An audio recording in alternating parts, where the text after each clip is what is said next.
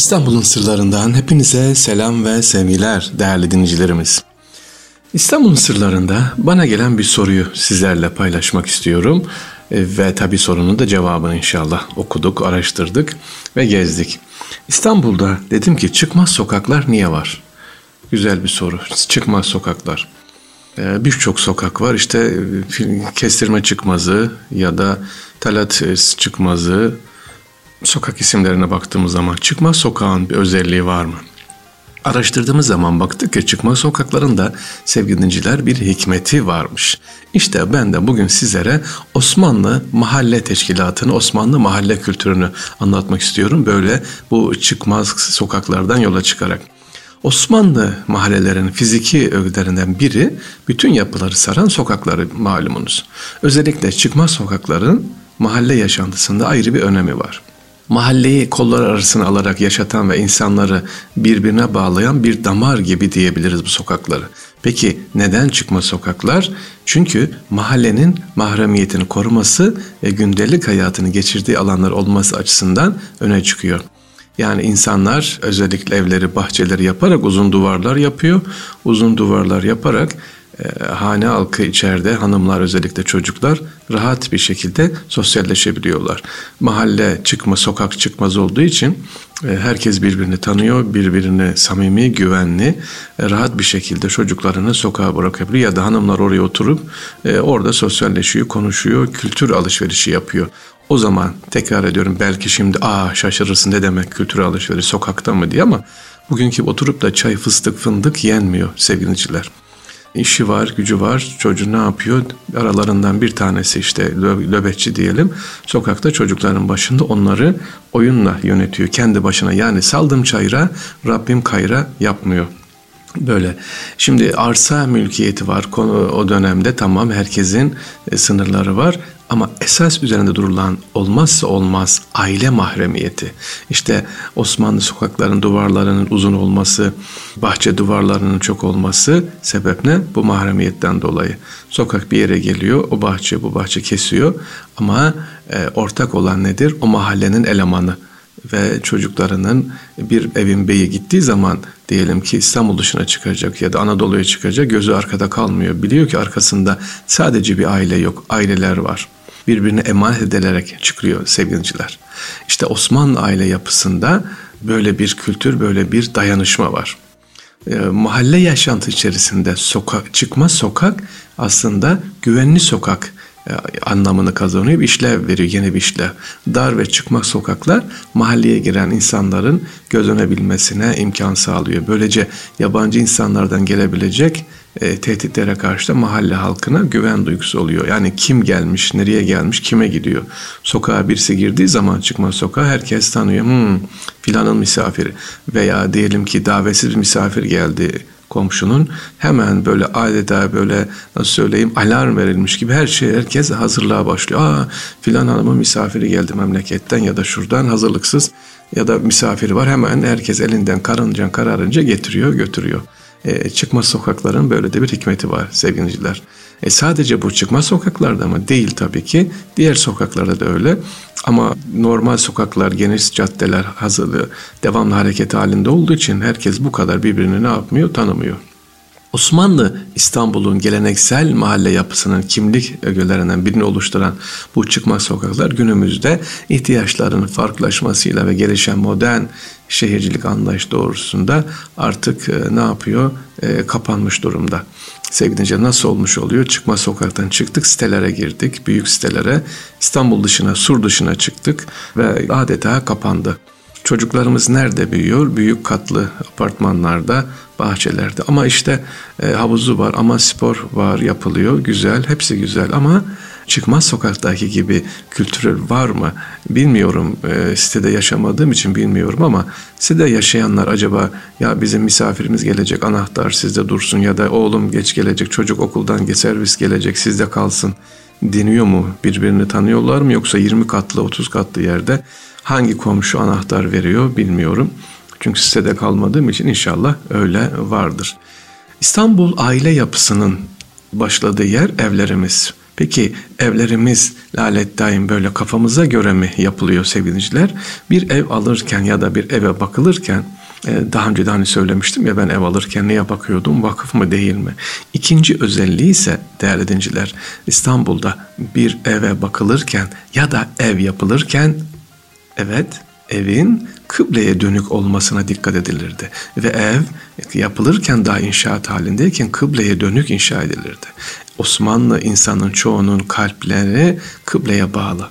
İşte Kabe sevgisi, bu Surre alayı sevgisi daha evden başlıyor. Çocuk eğitimi daha evden başlıyor. Çocuk eğitimi nasıl başlatıyorsunuz? Tuvaletten değil mi? Tuvalet nereye göre? Kıblenin ne yapıyor? Tersine göre. Farklı kıble hassasiyeti var. İşte ev kültüründe de, mahalle kültüründe de bu veriliyor. İlk baktıkları şey hemen senin evin kuzeyde, güneyde değil, evin kıbleye doğru mu değil mi? Buna bakıyor. Çocuğa da eğitim sırasında da bu yaşayarak zaten veriliyor. Cephesi kıbleye dönük evlerde yaşayanların kalp pusulaları da nereye gösterir sevgiliciler? Tabii ki kıbleyi gösterir, Kabe'yi gösterir. Yani muhabbeti, Allah, Resulullah sevgisini gösterir. Osmanlı mahallesinde değerlendiriciler, fiziksel donatıyı eleman olmasının yanı sıra sosyal yaşamın devamlılığını da sağlayan önemli yapılardan bir tanesi de mahalle çeşmesi. Evet, şimdi evimiz o zaman şimdiki gibi yok. Şimdi her mutfakta var, banyoda var, hatta ebeveyn banyosu var. Şırır şırır maşallah akıyor, güzel. Mahalle çeşmeleri genellikle mahallenin merkeze yakın ve orada ikamet eden halkın kullanımına uygun bir mesafede, gidip gelme mesafesinde, en fazla 100 metrede çeşmeler olur ve bu çeşmeye göre de sokak isimleri, mahalle isimleri var. Çukurçeşme sokak, Ortaçeşme sokak ya da işte Kırıkçeşme sokak gibi böyle sokak isimleri var. Sadece şöyle söyleyin, o dönemde içiniz daralıyor, sıkılıyorsunuz, alıyorsunuz testinizi, kovanızı, gidiyorsunuz çeşme başına. Orada sosyalleşiyorsunuz, konuşma, muhabbet, dertleşme. İşte bu çeşmenin de böyle bir özelliği var. Şimdi gibi her şey elimizin altında ama konuşamıyoruz. Nereden? Teknoloji var, Zoom'dan, Instagram'dan. O da kesmiyor. Çünkü dokunmak, yüz yüze bakmak, halleşmek gerekiyor. Bugün öyle değil. Bugün de yüz yüze var görüşülüyor. İşte Zoom'dan görüşüyoruz, WhatsApp'tan ama halleşme değil. Herkes ben bitireyim de ya da karşımdaki bitirsin, sonra ben başlayayım. Dinlemiyor. Sadece ses geliyor. Ama o dönemde öyle değil. Karşılıklı dinleniyor. Fikrini beyan ediyor. Şöyle şöyle yap diyor. Sonra o dinliyor. O da fikrini beyan ediyor. Konuştuk, rahatladık, gitti. Yani dönemin, nasıl söyleyeyim ben, psikologları ya da pedagogları, mahalle çeşmeleri. Sevgili dinciler, Osmanlı mahallesinde ailemizin temeli oluşturan adet ve gelenekler özellikle hangi bölgeye gidilsin hemen hemen aynı. Aile kurumunda, yani işte İstanbul Fatih'te ya da Koca Mustafa Paşa'da, Kasımpaşa'da bir genel kültür var. Nedir? Sahip çıkma kültürü var. Biri mahalleye girdiği zaman önce öyle pat diye gelip yerleşemez. Eskiden muhtarlardan önce mahalle imamları muhtarlık yapıyordu. Mahalleye sahip çıkıyordu. Ondan bir kefillik alınacak. Tanıyanı var mı diye, ondan sonra mahalle gelir ve gerekli kefillik sağlandıktan sonra mahalle mensubu artık olur. Ne zaman olur bu? 5 yıl sonra sevgiliciler, bir mahalleye geliyor, düşün, 5 yıl sonra ve kefil olacak olan kişi de 5 yıl İstanbul'da kalmış olma şartı var. Böyle bir güven, yani ben kapıyı, anahtarımı veriyorum komşum ama böyle boş boşuna vermiyorum. Kaç kişi ona güveniyor? Temiz, dürüst bir insan. Ve o mahallede de eğitiliyor. Yani çocuğumuz, düşünsenize, böyle bir ortamda yetişiyor. Böyle bir eğitimi var. Tamam, mahalle mektebi var. Bir de görünmeyen halk mektebi dediğimiz halk mektebi var sevgili dinciler. Eskiler ne demişler? Özellikle mahallede hani ev alma, komşu al. Kötü komşu insanı mal sahibi yapar. Komşu komşunun külüne muhtaçtır, değil mi? Bunlar hep, ya da komşunun tavuğu komşuya kaz görünür. Komşular hep önemli. Günlük dilimize de komşuluk sözleri, atasözleri dolu. Sebebi ne bunların? Çünkü komşu olması akrabadan önce geliyor, bakın. Akrabamız var işte Esenler'de, akrabamız var diyelim Üsküdar'da ama akrabadan da yakın ne var? Komşumuz var. Hemen bir hadis-i şerif aklınıza geliyor mu? Hani miras konusunda anlatıyor vahiy gelince Resulullah Aleyhisselatü Vesselam, Cebrail öyle anlattı ki komşu komşuya miras kalacak zannettim diyor. Mirasta da nedir? Komşuluk önemli, neyse ise yer alıyor. Hatta Hatta eğer miras dağıtımında komşunuz varsa ona da bir pay verin, ikram edin diye böyle de bir bilgi var sevgiliciler. Komşuluğun önemi açısından. Mahallemizde imam o dönemde önemli tabii, muhtarlık bize sonradan gelme, 1800'lerde, ondan önce mahalle halkını çekip çeviren, sadece camide imamlık yapmak değil, mahalle halkının da tanıyan her sokakta bir cami, mescit varsa sevgiliciler ne yapıyorlar, birbirini tanıyor. Osmanlı İstanbul'un da her mahallede değil her sokakta bir mescit olduğu için sevgiliciler, cemaat özellikle sabah namazlarında buluşuyorlar, birbirlerini tanıyorlar.